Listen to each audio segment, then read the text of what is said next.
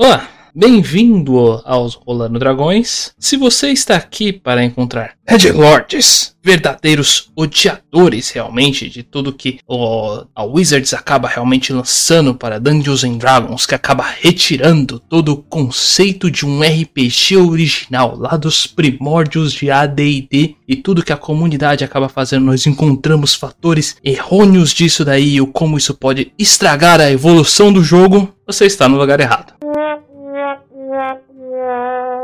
Então, talvez verdadeiros superfãs que simplesmente adoram tudo que a Wizards acaba lançando, amam praticamente todo tipo de fator realmente diferenciado de um jogo que mostra todos os pontos positivos, os mais belos conceitos do que tem para que o jogo realmente de cada um deles seja privilegiado da sua própria maneira, você achou errado.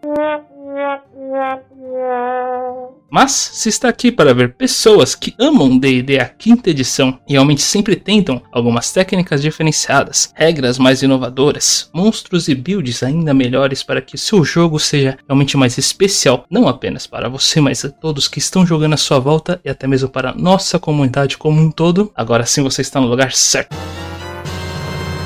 Eu sou o Ivar, aqui ao meu lado está o Douglas, do outro lado nós temos o André, e hoje temos realmente um tópico bem interessante aqui no nosso podcast. Mas antes de começar a falar disso, peço a todos vocês para que não se esqueçam de dar uma seguida nas redes sociais do Rolando Dragões para conhecer um pouquinho mais da gente. Nós temos tanto um Facebook quanto um Twitter, um Instagram e um blog, onde vocês vão encontrar esses monstros e builds homebrews que nós fazemos. Além disso, nós também temos o YouTube, possivelmente você está assistindo isso, eu no seu canal de blog favorito, ou até mesmo o Twitter do Twitch do Rolando Dragões, onde vocês podem assistir os nossos jogos todo sábado às 4 horas da tarde e eventuais outras lives de alguns outros joguinhos, principalmente vendo eu morrer. Mas não mais do que isso, vamos agora diretamente falar sobre os 5 tipos de jogadores que você não quer na sua mesa. Então, evite ser um desses. Aquele velho ditado, né? Você conhece seu inimigo? Mate-o.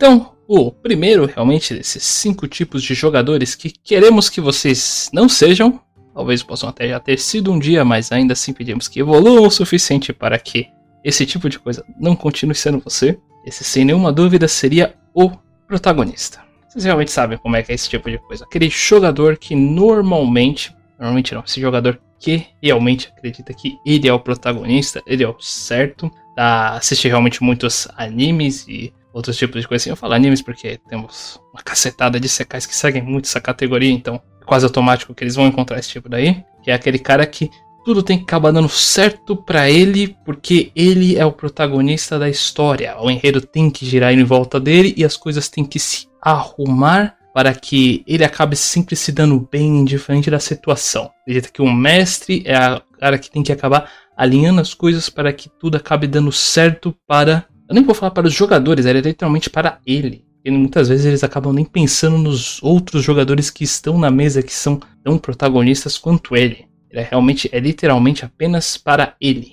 O grande problema, então, com esse tipo de jogador é, querendo ou não, vai, é semântico, vamos dizer assim. Porque ele acha que ele é o protagonista. Enquanto quando a gente fala na questão de RPG, que geralmente quando se fala de D&D são pelo menos três jogadores, mas tem outras exceções, mas a mínima, mínima assim não, a média de jogadores é de 3 a 4. Então ele não é o protagonista, e sim um dos protagonistas. O que pode então sempre ser um problema, porque este ser humano, entre aspas, acha que o mundo deve rodar ao redor dele. Sem contar que muitas das vezes o mestre, ainda que tenha aceitado a história do ser, uh, não tem a obrigação de querer ficar colocando tudo ou exclusivamente coisa da história desse ser humano no mundo. Às vezes são coisas que são um tanto incompatíveis. Eu sei que o, o Ever já falou sobre os isekais, que geralmente são uma coisa mais anime, né, mais oriental, mas esse para mim, é onde eu vejo a maioria dos problemas. É o pessoal querendo colocar muita coisa oriental num jogo. Nada contra você colocar um pouco ou fazer alguma coisa parecida com isso. Quando conversado com o mestre. Tem mestre que simplesmente não aceitará. E aí você tem que fazer uma coisa que chama respeitar o world building. Eu não iria tão longe, na verdade, eu não vou tão longe quanto bloquear classes como por exemplo o monge e o samurai. Tudo bem que o samurai devia ser bloqueada por ela mesma, mas sem problema. Mais informações sobre isso, o nosso guia de fighters. Uh, mas querendo trazer tudo isso e achar ruim é, é ter um mundo que gira em torno desse ser humano. E eu espero que passe. Né? A maioria das coisas aqui que a gente vai falar, menos os dois últimos, que são os principais, vamos dizer assim, não passa essa fase. E esse para mim é o complicado. Já tem um pouco muito do problema que também não são todo mundo e que o problema consiste geralmente em uma pessoa centralizando esse protagonismo. Mas do ponto de vista que dos cinco aqui mencionados, esse até que é um dos menos piores, porque ele vai se acomodar com o tempo, que já foi dito também, mas que principalmente essa não é uma atitude que prejudica realmente na sua estrutura a mesa inteira. Tem momentos que isso vai ser chato, mas não é algo estrutural que quebra uma mesa.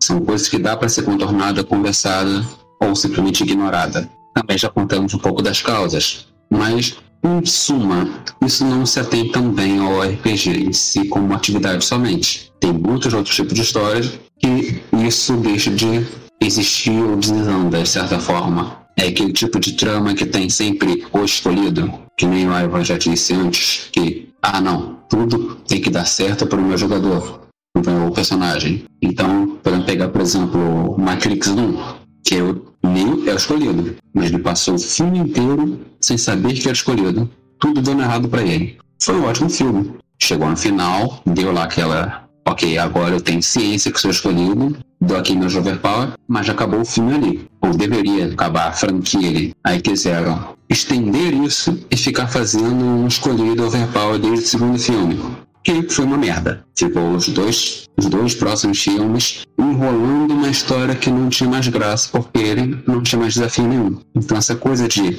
beleza, nada dá errado pro meu personagem, chega um ponto que até a pessoa para e pensa, não estou me divertindo tanto quanto eu achei que seria. Então esse é um dos motivos por achar que é uma coisa que passa fácil. Porque se você não tem nenhuma dificuldade no jogo também, fica aquela coisa, tanto faz como tanto fez. Tem quem se divirta assim? Tem quem se divirta assim. Mas acaba enjoando fácil com o personagem, porque ele geralmente não vai ter profundidade, porque também não tem dificuldade nenhuma na vida. Sendo que eu já disse milhares de vezes minha ideia de aventureiro sair pra aventura porque tá com a vida ruim. Se tivesse bom, não ficava arriscando a vida. Já que a gente trabalha aqui, bastante no Rolando Dragões, com jurisprudência, assim, eu vou esmagar a cabeça de algumas pessoas agora. Eu vou usar então um, um exemplo querendo ou não, oriental, para dar um contorno sobre o escolhido. Esse contorno chama-se Final Fantasy I. Porque no Final Fantasy I não tem um escolhido, tem quatro escolhidos. Os Guerreiros da Luz. É um conceito, não vou dizer inovador, mas que você raramente vê sendo utilizado. Não é que você tem um personagem principal, você tem quatro personagens principais. Todos eles são escolhidos, mas eles passam também pelo, sabe, por tudo que existe. A, eles passam pelo deles, caos, literalmente. Literalmente, eles passam por, por desafios e mais desafios, né? Quatro desafios, para ser mais exato, né? Uh, que são os quatro fins e tal, mas é, não precisa nem jogar o Final Fantasy 1, mas só de dar uma olhada no Final Fantasy 1, você então já consegue perceber que tem jeitos de você então fazer o escolhido, fazer que os personagens sejam sentirem ainda mais principais, só que sem tirar a jornada. Então, dica aí, eu tô ficando muito bonzinho. No último podcast, dei coisa aí pro pessoal aí é, freestyle. Agora tô falando pro, pro Zuiabu aí, porque eu tô perdendo o jeito aqui no Rolando Dragões. Primeiramente, eu discordo de um dos comentários do Douglas. Jogue sim Final Fantasy 1. É um bom jogo ainda, principalmente pra você quer dar uma de speedrunner da vida, é um jogo bem simples. Vale a pena. Mas eu, eu vejo o protagonista até como uma forma bem simples de se resolver, sabe? Particularmente não precisa só é, ignorar realmente uma, uma ideia legal, mas eu particularmente preferiria, se eu tivesse na. eu fosse o mestre e tivesse com um desses aí na, na minha mesa, eu mostraria de como as ações dele acabam tendo consequências pelo que ele está fazendo, sabe? Aí pelas próprias consequências ele acaba descobrindo que, ah, é mesmo, ser um otário, não é porque isso aqui é um jogo que eu posso ser simplesmente um otário, tem problemas aqui. Então, isso respectivamente aprende, faria com que ele aprendesse e aí na, daqui a pouco esse personagem vai morrer, ele vai acabar fazendo um outro e ou o personagem acaba tomando jeito no percurso como um todo e acaba se transformando minimamente em alguém decente. Se depois da conversa esse jogador continua sendo babaca, né? Aí faz aquele velho acordo, um entra com o pé, outro com a bunda. Então agora nosso próximo pior tipo de jogador, o quarto pior tipo de jogador, na nossa opinião aqui, esse seria aqueles que nós não teríamos como realmente esquecer. Afinal de contas, comentamos tanto sobre ele aqui, do quão terrível ele é. É claro que é o nosso tão odiado Edgelord. Bom, caso vocês realmente tenham pulado de paraquedas e não saibam o que, que é um Edgelord, a ideia de um Edgelord é realmente, não vou falar nem apenas um personagem, mas vezes uma pessoa que é realmente mais fria, fica ali no canto dela, é aquele cara que não se junta aos demais, pois eu sou muito Ed. estou muito no fundo, fico no, no, no lugar mais escuro da taverna, apenas com uma bebida e uma faca na mão, e qualquer um que chegar próximo de mim será automaticamente. terá que passar por um teste de intimidação, pois eu sou Ed. Caso mais... Qual iniciativa? Calma, desculpa. Caso mais simples de se encontrar ele assim nos casos populares seria alguém bem próximo ao Itachi. Ele, ele mesmo ele gostando de alguém, ele tem que ser aquele cara profundo e estranho, não pode falar exatamente do que ele sente e sempre acaba fazendo com alguns enigmas, é sempre meio calado. E aí tudo acaba se tornando bem mais complicado do que deveria ser com ele. Impressionante, ele devia ser na verdade um sinal de como não é muito útil ser um Edgelord, mas ainda assim muita gente gosta de fazer esse tipo de personagem. Vai entender. Assim, né? Eu acho que de todos que nós falaremos hoje, esse é o que eu tenho certeza que é fase, tá? É fase. Essa aí é coisa de, de, de adolescente, não vou dizer comum, mas é coisa de adolescente, né? Porque hoje em como, dia tem dois tipos de. Falei do, como eu tinha comentado no nosso último lado Ed Lords, isso daí é coisa de emo. Eu sei que joga na cidade com isso, mas é exatamente isso. Porque na minha época é, hoje em dia tem dois tipos de adolescente, né? Tem o adolescente good vibes, né? Tem vários tipos, né? Tem o good vibes, tem os Enzo Masters, né? E tem esse, tem esse povo aí que ainda existe ainda. vou nem falar sobre o resto, porque eu, eu, pode ser que tenha um ataque do coração aqui no meio. Mas, cara, o Edgelord, assim, eu espero que passe, porque é muito chato. Assim, se você vai jogar um. Tem alguns jogos que até funciona. Até que funciona. Mas para D&D, que é o que a gente fala aqui, cara, é complicado. Que D&D é um jogo de grupo. É, é um grupo de estranhos ou um grupo de pessoas, de, de alguma forma, ficou junto ali e agora enfrentará os problemas do mundo. Se uma dessas peças não está em, em, em, em sintonia e não, nem o personagem é o jogador que fica totalmente por fora, sabe? Ah, vamos ali, todo o grupo inteiro ali. Não, vamos então ajudar o fazendeiro aqui a matar os goblins. Sabe? O Ed ah, não, os goblins fazem isso porque os humanos não prestam, não vou ajudar. Tipo, cara, a gente tá sendo pago para isso, sabe? O clérigo, vamos dizer assim, o paladino tá fazendo porque é certo. O, o mago tá fazendo porque tem dinheiro. Todo mundo tem um motivo. Ainda que não tenha motivo, o, a, o cara, né, o ser humano que tá afim de jogar o jogo, tá afim de colaborar, vai usar um, entre aspas, metagame do bem para falar, pô, como meu personagem poderia, então, se engajar com essa aventura? Sabe, não deixar a mão do mestre também. Porque nem sempre o mestre vai conseguir pensar em tudo, você fala, pô, vou dar essa quebrada de galho, pensa, como meu personagem poderia se interessar? E aí você faz alguma coisa, tipo, não, não, beleza, por dinheiro eu faço essa, ou por interesse. O Adlord é o que fica para trás, é o que trava essa parte. Ele não faz um roleplay legal, ele não tem uma intenção de ter uma, uma execução legal tal. Não, trava, trava o jogo. E aí fica todo mundo parado olhando pra cara dele falando, é o que meu personagem faria. Não digo nem se ele faz ou não, porque esse a gente já debateu um quadrilhão, quintilhão de vezes. Mas, sinceramente, entre esses dois, se eu tivesse que dizer, um é o exato oposto do outro eles ainda podem estar ser um advogado, mania de protagonista, mas pelo menos o protagonista ele engaja nas coisas, se envolve. Porque, porque ele é o foda, ele tem que fazer, ele, porque se trata sobre ele. Enquanto o Edgelord é a outra ponta, é a beira do abismo, que ele não é com ele, ele não tem que fazer, então ele não se engaja.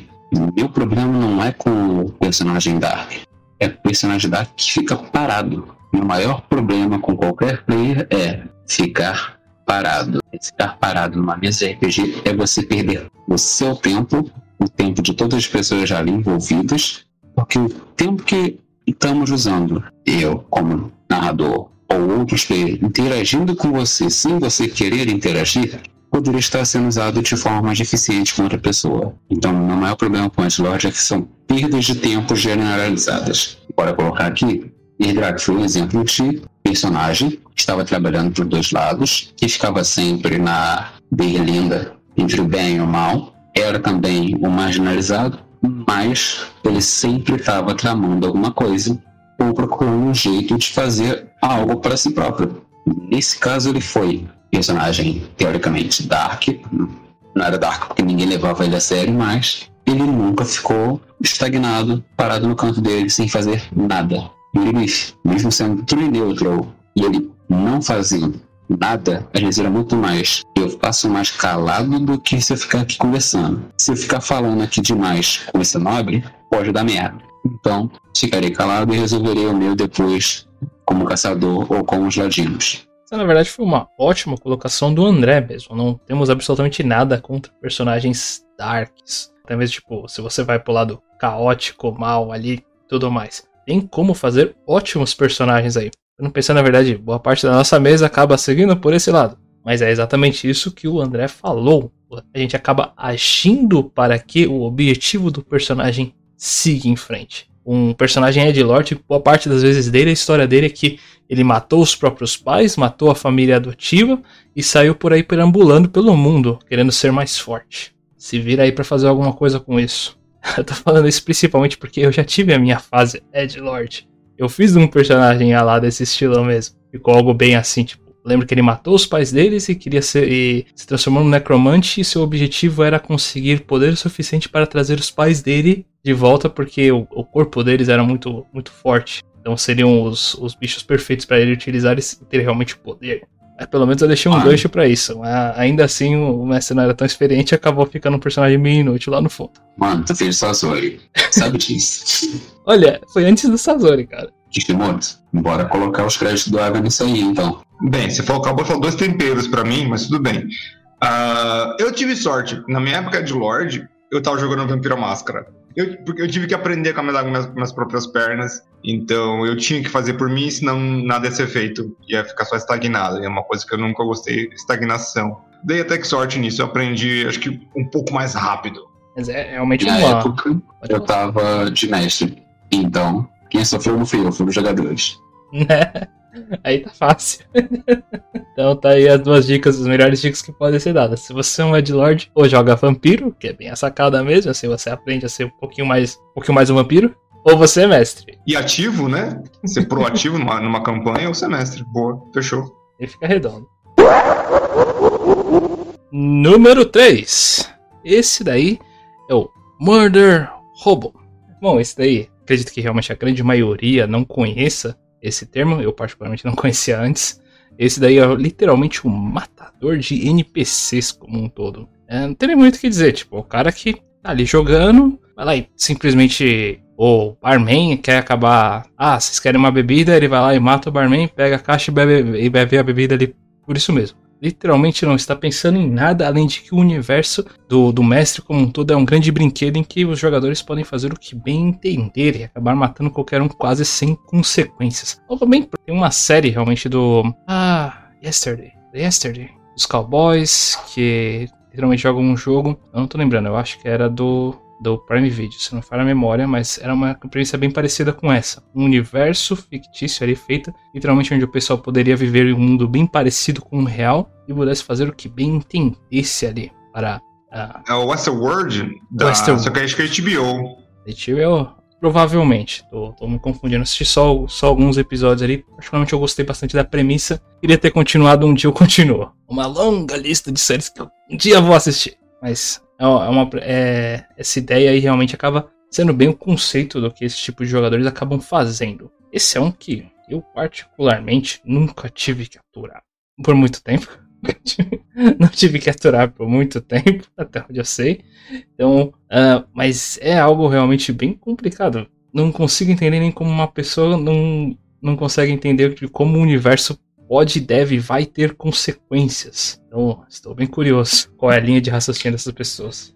Para ser bem sincero, esse negócio do Murder Robo é uma coisa que tem variação. Incrível que pareça, esse assunto ele pode ser um pouco mais profundo do que ele aparenta. Vamos lá. Uh, às vezes, alguns personagens fazem isso para simplesmente ver se o mundo anda. Eles fazem alguma coisa, ver se o mundo anda, ver se acontece alguma coisa, para ver se o mundo do mestre desanda, né? Às vezes pode ser uma questão de tédio. Sabe? O cara tá lá esperando alguma coisa e e começa a fazer isso para ver se alguma coisa acontece. Outras vezes é uma questão de teste, ver se o mundo narrador reage. E também tem o cara que não tem paciência nenhuma e quer fazer alguma coisa no RPG e acha que RPG é só atacar os outros. Até mesmo em D&D, tem uma diferença entre você atacar um, civil na rua e um combate. Combate é quando tem duas, par duas partes envolvidas, do qual não conseguiram resolver o conflito no diálogo ou de alguma outra coisa e entram num combate corpo a corpo, porque vai ser a resolução disso. Né? Todas as guerras até hoje foram assim. As guerras que aconteceram, não, por exemplo, a Guerra Fria, que foi a história mais longa do que essa, tá? Mas ah, entre ela mesmo Existem algumas falhas nessa descrição, inclusive a guerra contra as gemas da Austrália, mas beleza. É, é, que, que o nome guerra nesses, nesses dois aí foi usado num termo, digamos assim, um pouco mais solto, mas no geral, vamos usar então a palavra geralmente, acho que ela fica mais encaixadinha então.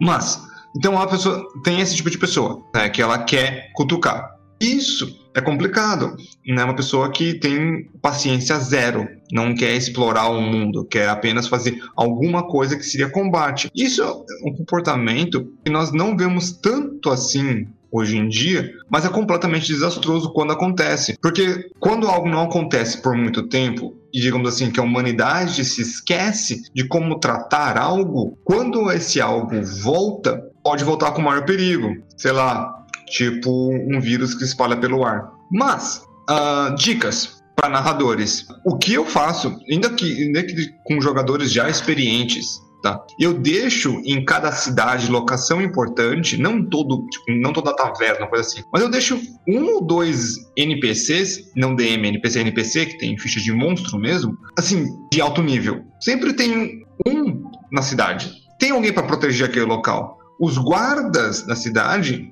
também tem que ser preparados. Sabe, o guarda não só tem, carrega uma lança e um escudo, dá uma rede, dá a, aqueles negocinhos que põe no chão para quando o pessoal pisar ou cair ou dar dano. Sabe, os guardas também têm que ser adaptados, porque não vai ser o primeiro aventureiro louco, não será o último aventureiro louco que a instituição guardas de cidade precisarão enfrentar. Então, para o narrador, tem essas, essas ferramentas aí que você pode é, cortar um pouco esse tipo de comportamento, já demonstrando então que, ah, você matou o, o dono do bar? Beleza, alguém tá chamando os guardas. Até aumentando um pouquinho mais do que essa ideia aí, não, pode, não precisa ser apenas guardas. Tenho certeza que se alguém tivesse, tivesse feito problemas ali nas tavernas, no caso de Hill, quem ia, quem ia resolver os negócios lá com certeza seria a galera do Satsujin, não é mesmo? A grande maioria, pelo menos, da área ali mais baixa onde o pessoal acaba indo. Então, às vezes você ter um bandido, uma ficha de um bandido ali que simplesmente tava ali próximo da taverna, se incomodou com, com o cara que partiu pra briga,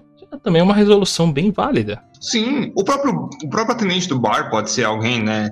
Tem esse negócio do atendente bar ser um anão ou ser um ex-aventureiro. É um clichêzinho mas se bem utilizado, vejo mal nenhum, não. Né? Um, um aventureira, um aventureiro, uma aventureira ali aposentado, pô, faz diferença. Então, o. E sem contar também que é um bom world building. Sem brincadeira, gente. É um bom world building ter gente experiente no seu mundo. Porque se o mundo for não muito novo, mas for diferente do padrão, ter pessoas que conhecem o mundo pode ser um guia para os seus jogadores. Então você já está aí usando de um NPC ou de uma instituição de NPCs que além de poder cortar esse tipo de comportamento, também pode dar as rédeas aí para os jogadores, para a nova geração. Então, o uso inteligente de NPCs pode ajudar muito o narrador. Primeiramente, admitir aqui meia culpa que segundo Deus falou, de teste, sou culpado, mas esse foi um Skyrim. Literalmente matei a fiquei batendo a primeira taverneira até matar e descobri que não poderia matar ela. Segunda eu, coisa. Eu, eu faço muito isso em Elder Scrolls. Eu dou o save, mato a cidade inteira e volto. É, a diferença é que você sabia disso. Isso foi literalmente meu primeiro contato no jogo. Cara. Matei galinha e depois matei a cidade inteira, chegou na mina do bar e não dava pra matar ela. Tenta Morrowind, tá ferrado. Beleza. Mas enfim, cara, quanto maior o nível do mundo em questão de high fantasy, ele já sugeriria de uma vez. Instrução guarda de cidade. Tem literalmente manual de instruções. Primeira página do manual. Como lidar com aventureiro maluco. Não é o primeiro, não é o último. Tampouco ele vem em número par. Geralmente ele vem em número ímpar, porque um deles acaba. Não, vou fazer essa merda não tanto a estação guardas quanto o sindicato do crime, digamos assim, têm suas maneiras de julgar. Um pouco diferentes, mas no fim acaba sendo a mesma coisa. Desde pela lei outro explorador, mas no final todo mundo acaba indo pra vala. Também admiti aqui a minha primeira experiência com isso, que comecei narrando, ok, mas narrando para pessoas que eu já conhecia anteriormente. Então sabia que o primeiro contato deles era todos eles um, é um monte de matador de NPC. Então, isso que o Douglas falou de tem um NPC forte ou outro dentro de uma cidade, beleza.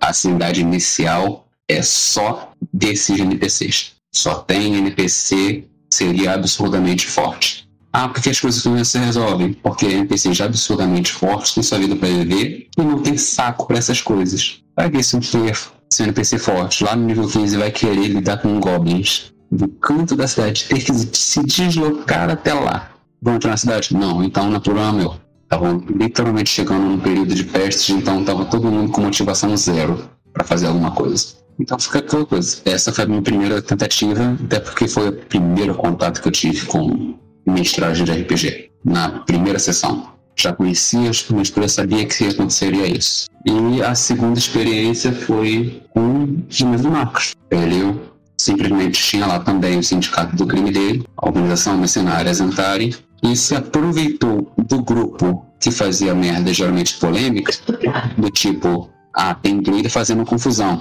Primeira alternativa do grupo, bora matar druida no meio da cidade, às nove da manhã. E usou isso para aumentar o serviço do negócio dele, que era de, literalmente escolta. Ou seja, o fato de ele chegar mais cedo que os próprios guardas da cidade deu uma grana para ele.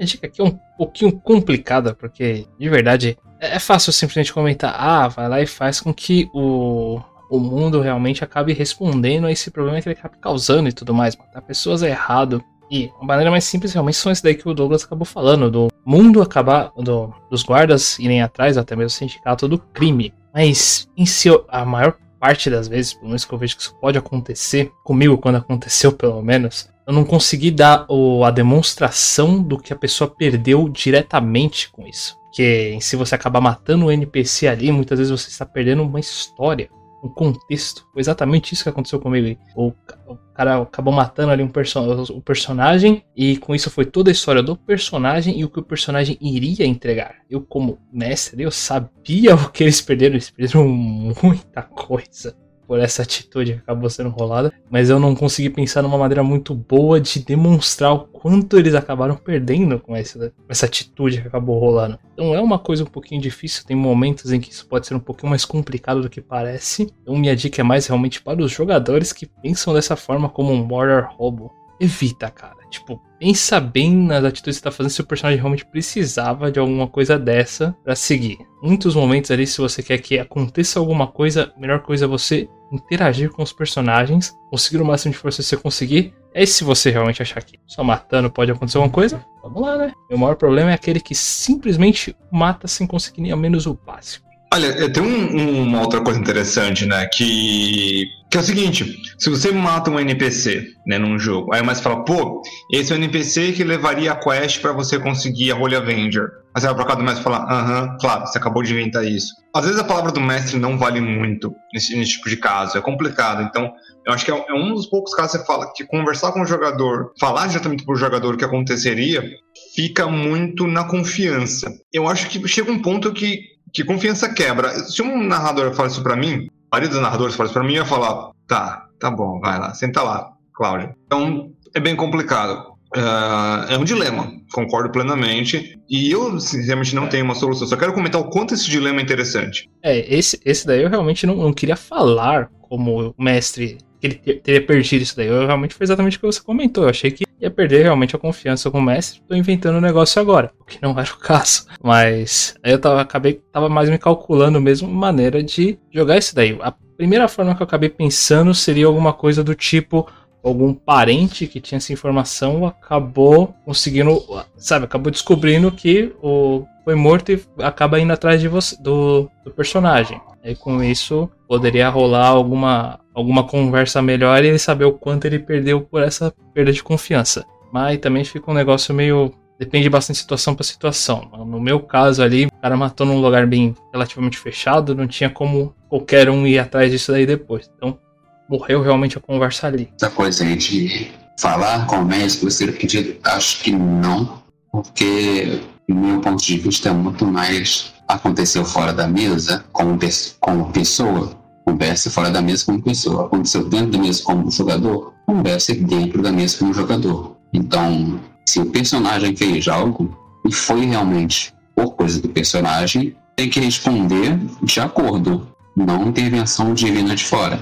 E aí fica aquela coisa meio chata, intervenção divina, sempre. Então não é nem questão de, ah, depende de confiança. Não, é que perde um pouco assim, essa coisa do RPG, a cortina por trás.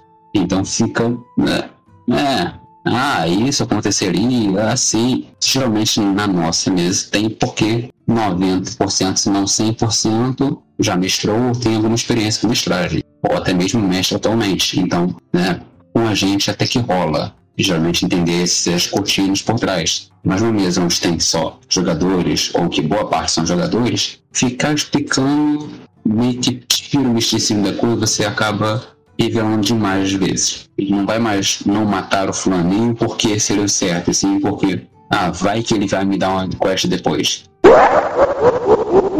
Número 2 nosso segundo pior tipo de jogador, esse seria, olha só surpresa, o combeiro. Ah, mas não é o combeiro que eu... Não, não é esse tipo de combeiro. Seria, na verdade, um combeiro desonesto. Não é apenas uma pessoa que acaba ah, pesquisando. Desculpa de novo. Temos que especificar melhor isso aqui.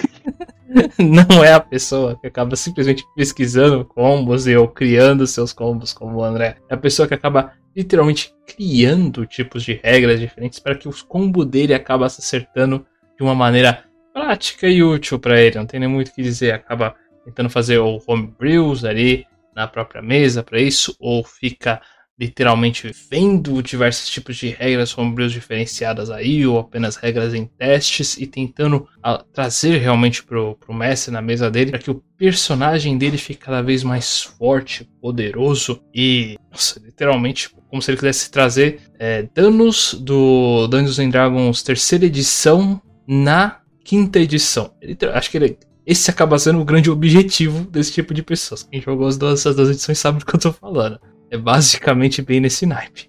Então, o grande motivo então que a gente escolheu uh, o combeiro desonesto para ficar nessa posição aí de prestígio número 2 aí prata é um, porque quando fala mal de combeiro a gente se costa, né? Uh, nós somos combeiros. O André diz que não é, mas todo mundo sabe que ele é. Algum dia ele se aceita. Mas, o problema de ser desonesto, né, é que você começa a inventar a coisa. Foi o que o Ar falou. Pessoal quer chegar no nível de poder, mas não tem, eu não vou dizer capacidade, tá? Mas quer pegar o atalho. Quer chegar no nível de poder alto pra caramba, sendo desonesto. E assim, eu entendo que hoje em dia né, as pessoas estão muito mais abertas para falar sobre problemas psicológicos. Isso está certo.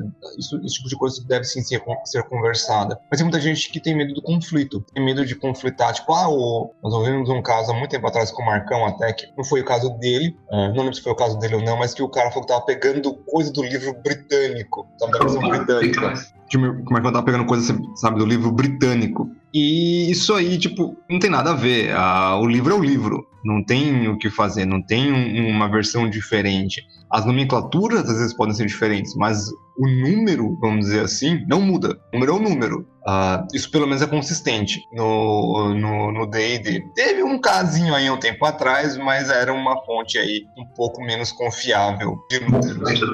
Então era um caso aí um tanto aí que eu diria que seria fora, né? Porque era um livro aí um tanto menos confiável, mas ainda assim uh, algo que nós precisamos então parar para ver. Mas, então o combeiro desonesto, ele tá, além de sendo desonesto, sendo ruim, tóxico, eu diria, pro, pro, pro jogo em si, e querendo ou não, acaba estragando o nome, não é um bom nome, mas acaba estragando o nome do resto dos combeiros. E querendo ou não, é, é o tipo de coisa, então, que deixa ruim para todo mundo. Porque uh, acaba então que nós criamos um, uma imagem, vamos dizer assim, da pessoa que é combeira ruim, né? Nem todo combeiro é ruim. Nós criamos a imagem, então, que todo combeiro é desonesto, um monte de coisa, né? Esse tipo de imagem pré-feita se encaixa um tanto, então, na ideia de preconceito. Um tanto. Eu sei que não é uma coisa tão grave assim, mas, querendo ou não, é uma, uma porta de entrada, vamos dizer assim. Uh, uma das coisas, então, que é feita quando isso acontece é o seguinte: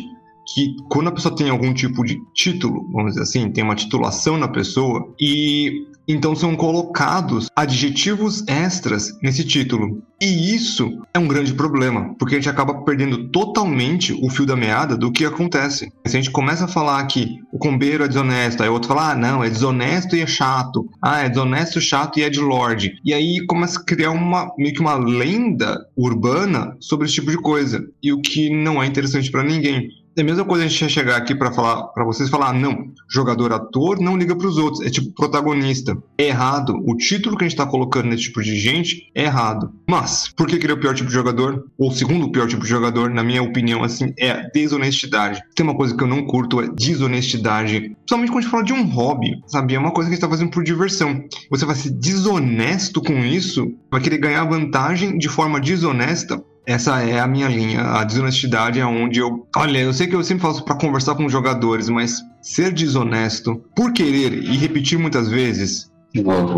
Aqui o problema não é combo. Porque combo vai ter literalmente qualquer jogo que tenha regras e que dá para você estipular, brincar com essas regras e que tem recursos. É a boa e velha frase. Tá no jogo é para usar, mas de fato, acaba que outra pessoa acaba usando dessa frase tá no jogo para usar e acaba colocando coisas que não estão no jogo. Aí que tá o problema. Que o caso do Marcão que ele tinha falado, de outra pessoa para outro mestre falando que estava usando um livro britânico, como se, por exemplo, ah, graças a isso, o meu monge pode dar o hit mágico nível 3, base, não é nem classe. Não, aí também não, né? Das duas, uma. E realmente já vi caso assim, a tradução do livro veio completamente errado e mudou algo que sem lógica. Ou o jogador está mentindo. Não, quantas partes envolvidas está mentindo? O jogador ou o livro? Então, muitas vezes o problema de ah, combeira.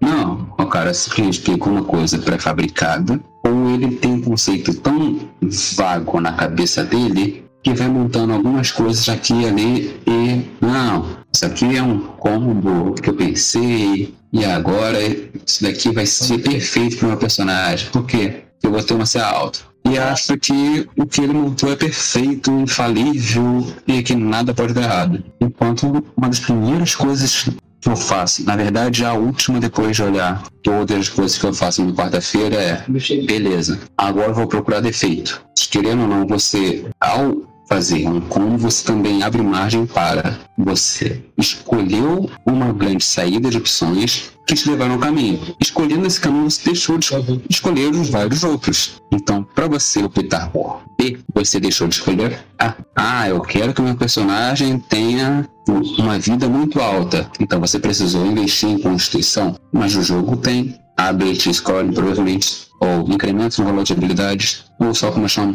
SI, que seria a sigla para Ability Score Improvement. Então, quando eu falar assim, é isso.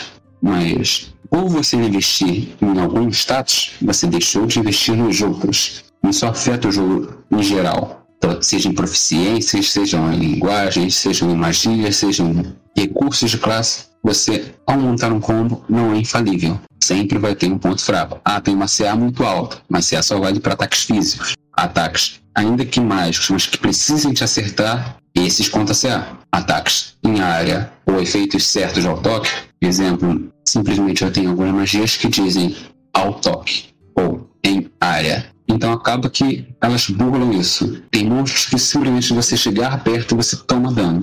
Então você tem que entender sempre as contramedidas que elas estão lá. O problema não é com combinhos, é com pessoas que se autodenominam, mas que acham que são deuses que tudo que fazem são infalíveis e não aceitam estar errados em um ponto ou outro. Porque não é questão de estar errado, e sim que é uma característica de sua build, de seu combo, você perder algo nesse ponto. Só que a pessoa que se autodenomina combeiro muitas vezes acha que não pode, porque é uma falha, uma vergonha de ter algum ponto fraco no personagem dele. Já vai então aí um, um conselho. Eu sei que é um conselho aí meio, vamos dizer assim, restritivo, mas então para mestres iniciantes eu aconselho, também se for se não for iniciante, homebrew. Sei que homebrew é legal, sei que homebrew é interessante, tem muito mais opções, mas uma coisa que eu tô aprendendo aí, com, principalmente com o André, é que 99% dos conceitos que alguém quer fazer um homebrew para, dá para ser feito dentro do quinta edição. Lógico, se o homebrew for cabível dentro da linha de poder que seria aceitável dentro do quinta edição, né? Você não vai ganhar uma arma mais 3 no nível 1, isso é absurdo.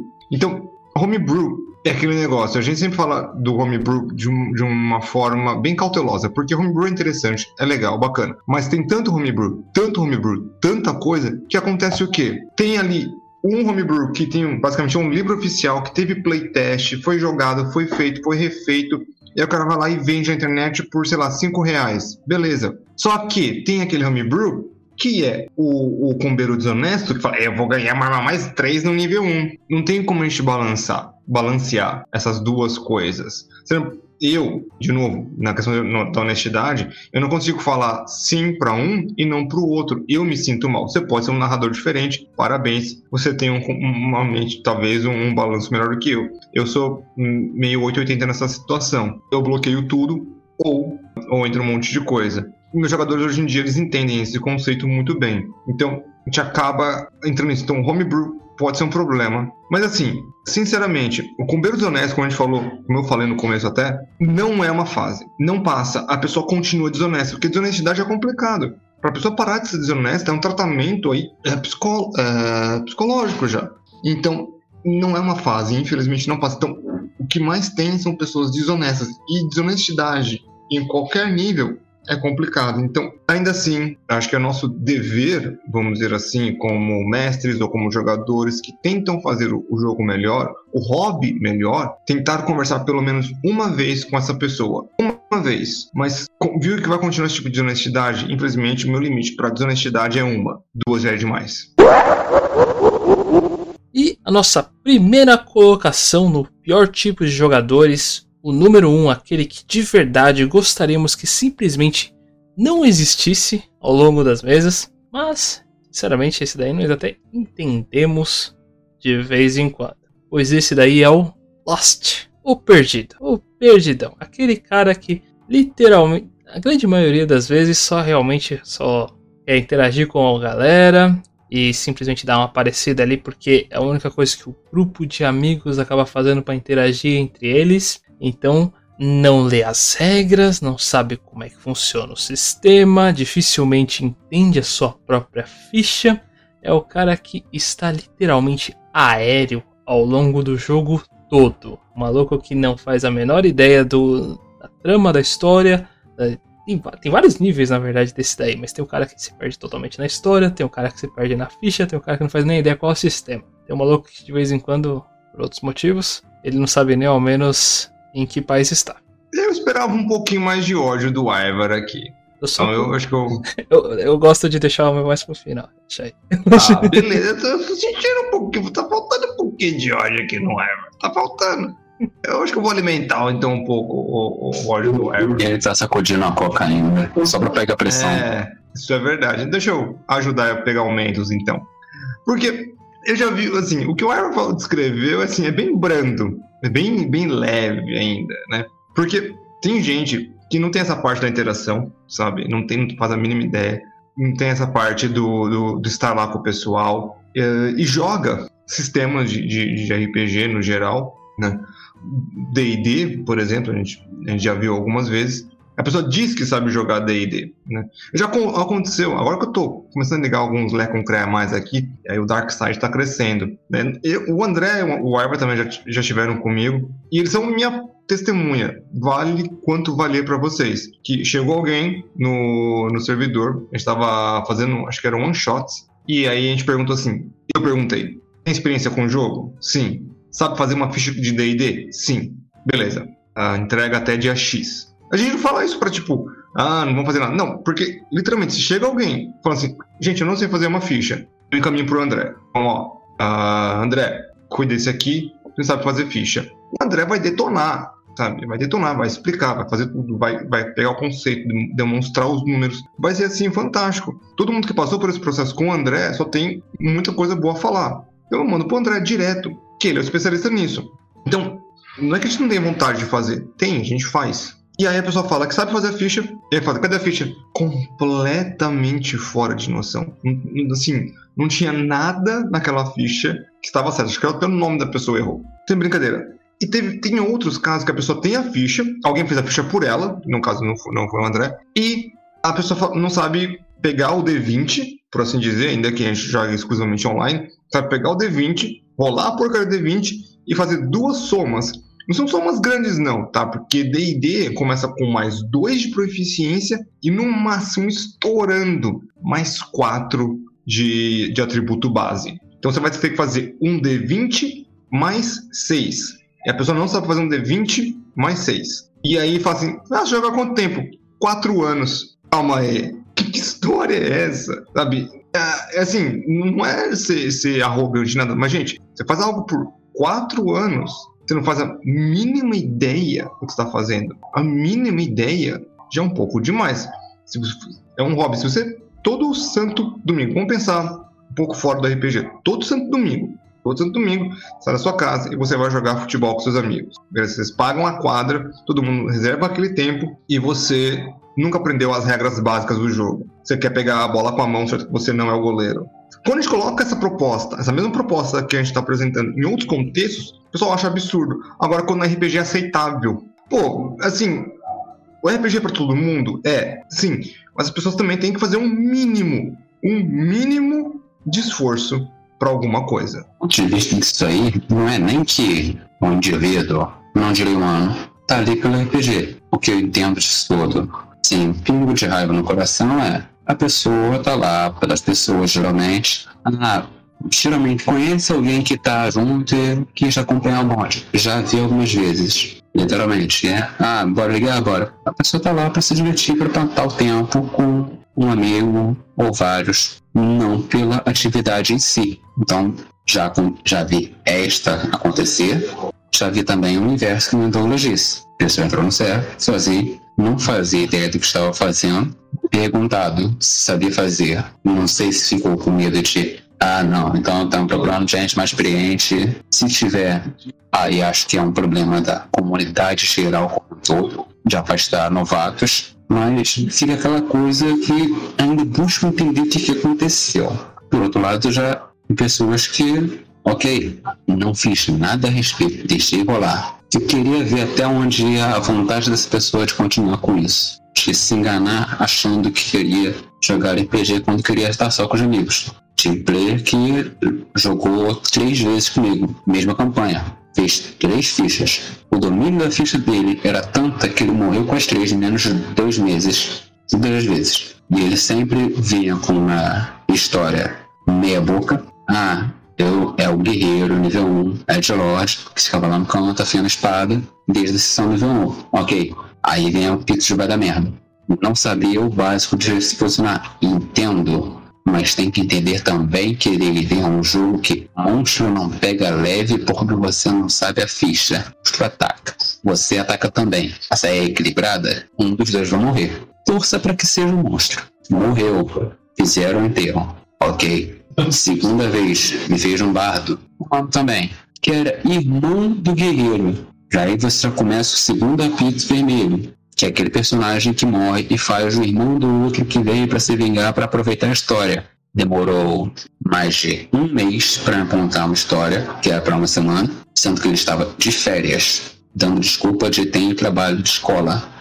Ok, ele literalmente começou a jogar com a história ainda por dever, porque por experiências passadas já era irrelevante na mesa como um todo. Resultado, foi até o Edilson, que estava com o mago e ele era um mago necromante. E estavam lutando impar. Foi tão patético a cena da morte daquele bardo que ele deu um tilt no aliado para acabar com o sofrimento daquela pobre criatura. Terceira vez, fez um monge. Não fazia ideia. Três pessoas se juntaram para escrever a história daquele monge. Já levando em consideração a falta de neurônios do indivíduo, eles fizeram que era um monge que era meio burrinho mesmo, e estava aprendendo a ser monge. Não deu outra, morreu com os monge na terceira vez numa aventura que desta vez não era eu narrando. Eu tinha trocado de lugar e eu agora estava com um player. Mas até aproveitei de minha sacaneada e ganhei de um monge na corrida usando um bardo. Um bardo com multiclasse em feiticeiro e warlock. Para ver que eu também era uma ficha fraca, mas que era uma ficha fraca que sabia o que tinha. Então, existem várias pessoas no hobby de RPG, algumas delas, como várias outras, eu não considero Homo sapiens sapiens, porque não tem a capacidade de raciocínio, e tudo bem. Isso vai atrair todo tipo de pessoas, mas é um jogo que exige praticamente duas coisas: raciocínio e comprometimento. Comprometimento de pelo menos fazer a sua parte e estar tá lá na hora da sessão. E raciocínio de saber gerenciar pelo menos seus recursos, sua ficha. Estas são as duas coisas que são necessárias para jogar RPG. O direito que a gente está falando aqui é o que carece das duas e que a pior parte não é condenar as pessoas que não sabem, e sim as que não procuram saber.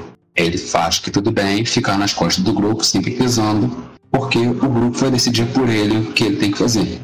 Eu já vi essa cena realmente de várias formas, em muitos níveis de certo, jeito. Já vi também o, o, caso principal, assim, que foi realmente um cara que começou como um amador, um iniciante, aí a gente acabou fazendo a primeira ficha para ele, aí na segunda mesa auxiliou ele a fazer a segunda ficha. Na terceira vez, a gente acabou também acabando fazendo a ficha de novo para facilitar o processo. E mesmo tendo feito o, tecnicamente o mesmo personagem, por ser a mesma classe e até as duas últimas vezes a mesma raça, ainda assim era um bárbaro que dificilmente entrava em rage. Era simplesmente patético, não tem muito o que dizer. Demorava muito para ele acabar entrando em rage, muitas vezes tinha que ser mandado pelos outros, era um cara muito avoado e complicado, então atrapalhava muito a equipe. Isso de verdade é o maior problema assim que eu acabo vendo com essa pessoa. Por isso que eu acabo deixando ela em primeiro lugar esse perdido pois é um empacamento realmente para o roleplay como um todo e a diversão na mesa. Ou atrapalha os players, no, no caso da estratégia tudo mais, no, como tá rolando o conceito da batalha e as decisões ali que o pessoal acaba tendo, ou até mesmo não, numa outra perspectiva eu acabei tendo, foi como mestre, que acabou realmente me atrapalhando no processo ali como mestre, pois as indecisões em que o personagem acaba tendo as perguntas que acaba fazendo, eu, por ser uma pessoa literalmente boa, contra minha vontade muitas vezes, acabava tentando auxiliar, ajudar ali, falar o que tinha, o que não tinha, o que podia, o que não podia, o que rolava ali, e acabava perdendo a minha linha de raciocínio na coisa como um todo, e acabava dando um, uma esfriada legal nas minhas batalhas. Tem muito o que dizer. Eu, eu mesmo comentei que eu gostava da ideia de fazer uma batalha relativamente mais dinâmica, em que eu estava escrevendo ali as ideias dos perso que os personagens utilizavam, o que eles faziam, e depois, no final do turno, eu dava uma narrativa de tudo que estava rolando. As primeiras vezes até que foi seguindo legal isso daí mesmo com os problemas, mas ao longo do processo dessa pessoa que eu acabo tendo que auxiliar ao longo do processo foi tirando o meu, vou utilizar a palavra tesão mesmo, porque é literalmente isso. Foi tirando minha vontade, meu tesão de fazer isso daí e acabou ficando muitas vezes bem chato essa utilização. Eu senti isso em diversos momentos. Ainda queria que tivesse sido bem melhor que isso. Anotei todos os meus problemas, muitos desses daí foram problemas meus. Mas esse jogador em específico que acabava não sabendo o que ele podia ou não podia fazer, sendo que já tinha feito o mesmo personagem diversas vezes, é realmente uma atrapalhada legal no conceito como um todo. Foi algo que diminuiu muito a diversão da mesa como um todo. Uma coisa que acaba roubando ali a diversão. De verdade, se você é um jogador assim, sabe, se você é um iniciante, tudo bem, você não é obrigado a saber todas as regras logo de cara. Já repetimos aqui muitas vezes. O iniciante muitas vezes pode acabar pegando muitas coisas fazendo do que lendo. Nada contra, sem problemas aí. O grande problema é exatamente esse. Você já é um jogador de 4 anos, 3 anos. Se você já tá umas duas meses, você já tem um básico suficiente para começar a tomar suas próprias decisões e, sabe, fazer sua ficha só com uma ajuda. Ainda é sua ficha, amigão. Na verdade, de verdade, nunca faça uma ficha de outra pessoa. É uma opinião que eu tenho particularmente. Eu acabei aprendendo depois desse primeiro rolo. Você fazer a ficha de outra pessoa, você tira parte da diversão como um todo, na minha opinião. Então, o ideal realmente é só um auxílio, uma ajuda, um contexto. Você realmente fazer a ficha para o outro. Talvez ela sinta que o personagem acabe não sendo dela e fique perdendo um pouquinho a vontade de jogar, acha que realmente outra pessoa vai segurar a mão e seguir o contexto como um todo. Pelo menos eu acabei sentindo por. Depois que eu, sabe, soltei ali esse daí, e agora joga RPG, sozinho. É algo bem impressionante. Não, não vi ele ainda jogando, mas tô ciente que ele mesmo faz fichas, ele ensina. Inclusive, eu tenho quase certeza que ele tá ouvindo esse podcast, então ele sabe quem ele é. Fica a dica. Então você aprendeu aí sozinho. Eu acho que tem algum tipo de relação consanguínea vinda de, de, de mesmos pais. Mesmos pais não, mas tem uma relação consanguínea. Só chutei. Realmente aprenda a jogar. Não tem nem muito o que dizer. O Douglas usou esse exemplo perfeito aí do você vai jogar futebol com a galera e fica pegando a, a bola com a mão sem ser o goleiro, a ideia é muito similar a essa. Gente, tem todo um conjunto de regras aqui e você tem que utilizá-las para jogar o jogo. Então, se deu o trabalho de tentar aprender elas. É, eu, eu, particularmente sou um adorador também de jogos de tabuleiro. Eu várias vezes eu compro ali muitos jogos de tabuleiro e não faço a menor ideia do que tem. E uma das primeiras diversões do jogo é ficar lendo o livro de regras e discutindo com o pessoal ali a, as regras como um todo e aprendendo em conjunto. É uma das diversões também, para mim particularmente, ter essas novas ideias aí sendo discutidas e tal, e muitas vezes até alteradas um grupo para que o jogo seja mais divertido a todos. Eu agora eu acho que eu vou escalonar. Isso, não falar que tá acabando com RPG, que está sendo muita coisa, mas é a mesma coisa do combeiro. Dá um mau exemplo, e dá um gostinho ruim na boca. Você vê muita gente com ideia zero de, de muita coisa, de mecânica, gente que joga D&D e que não, sabe, joga D&D, joga jogos de combate, não liga pro combate, tá ali só por tá, para fazer o personagem Snowflake, vamos, vamos dizer assim, e que não, não, não tem a ideia da mecânica, tá lá para fazer alguma coisa assim. Temos pessoas dentro do, do, do, do mundo do RPG que não fazem a mínima ideia, mas estão lá. Esse tipo. Por que, que eu falo que eu, que, eu, que eu quero escalonar um pouco? Muitas pessoas falam sobre gatekeeping, né? Para quem não sabe, gatekeeping é você barrar pessoas de entrar num, em um hobby, em um clube, em algum tipo de, de grupo em geral, tem esse gatekeeping então que seria que barram algumas pessoas. E hoje em dia o gatekeeping do RPG está muito, mas muito menor. Né? A primeira barreira que nós tínhamos no, no RPG era a língua, depois uh, era ser coisa de nerd. Hoje em dia o gatekeeping ele ainda existe, não vou mentir, mas ele está muito, mas muito menor. Mas isso causou né? Não é uma coisa ruim, pelo amor. O gatekeeping é, o gatekeeping é ruim e abrir as portas para qualquer pessoa é bom. Deixar isso extremamente claro para ninguém me interpretar mal. Mas isso causou a entrada de pessoas do qual hoje em dia não uh, não fazem o mínimo e eu diria até mesmo que atrapalham o RPG. Fazem uh, coisas relacionadas a RPG ou uh, conseguem é, espalhar ideias babacas, a, a palavra é babaca, em grupos de RPG, mas quando você cutuca, a pessoa não faz a mínima ideia do que, do que ela está falando, e seja em, em vários motivos. Então, de novo, gatekeeping é ruim, deixar pessoas entrarem é bom, mas nós estamos sofrendo então com uma superpopulação de pessoas em RPG, principalmente em jogadores, e uma população muito grande, do qual não tem a mínima ideia e achou que era cool, que era cult, que era legal, mas não se encontrou e ficou porque lá ou dentro das, dentro das comunidades de RPG ganharam alguém, ganharam um público. Aí as pessoas começam a ouvir é, isso e ficou. é uma coisa que nós teremos que, teremos que aprender a lidar a partir de agora. Então, gostaríamos de agradecer a todos vocês aqui que ouviram mais um podcast aqui do Rolando Dragões. Espero que tenham se divertido com todo o nosso ódio pessoal, algumas pessoas específicas da comunidade. Esperamos que de verdade vocês não tenham que sofrer esse tipo de coisa e caso, caso façam esse tipo de coisa, que melhorem realmente, evoluam um pouquinho para curtir um pouquinho mais essa bela, esse belo hobby que é o RPG mas ainda assim, diferente do que pedimos que por favor vocês deem uma seguida um pouquinho mais as comunidades do Rolando Dragões para conhecer um pouquinho mais da gente. Nós temos tanto um Facebook quanto um Instagram e um Twitter e o blog nosso que nós postamos nossos monstros, homebrews e builds que nós acabamos fazendo. Além disso, nós temos a comunidade do Discord, que é de longe onde nós mais interagimos com a comunidade como um todo, respondendo perguntas, tentando melhorar o jogo de cada um como um todo. Só dá uma passada por lá, conversar um pouquinho. Se quiser jogar qualquer meme, é extremamente bem-vindo.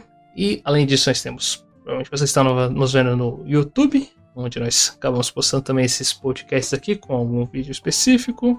Em geral, eu fazendo babaquice na, em alguma gameplay de algum jogo idiota. Eu, você está vendo aqui nos, na sua central de podcasts que você prefere. Principalmente nós temos a Twitch do Rolando Dragões, onde nós fazemos live todo sábado às 4 horas da tarde com algum jogo. Nesse momento, nós, se, não, nós estamos começando já o Dungeons and Dragons, uma mesa nova. Então dê uma passada por lá para curtir com a gente, ver principalmente as comédias que nós fazemos, porque a galera ali é toda comediante. Ninguém ganha do Larry, mas é, se você tá ouvindo isso agora, pelo menos amanhã será a primeira sessão oficial do D&D.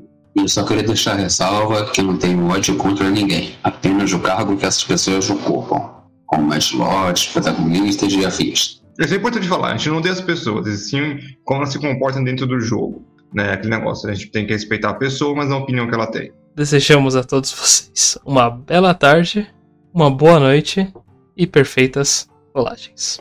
Só você, só você é especial, realmente eu te odeio.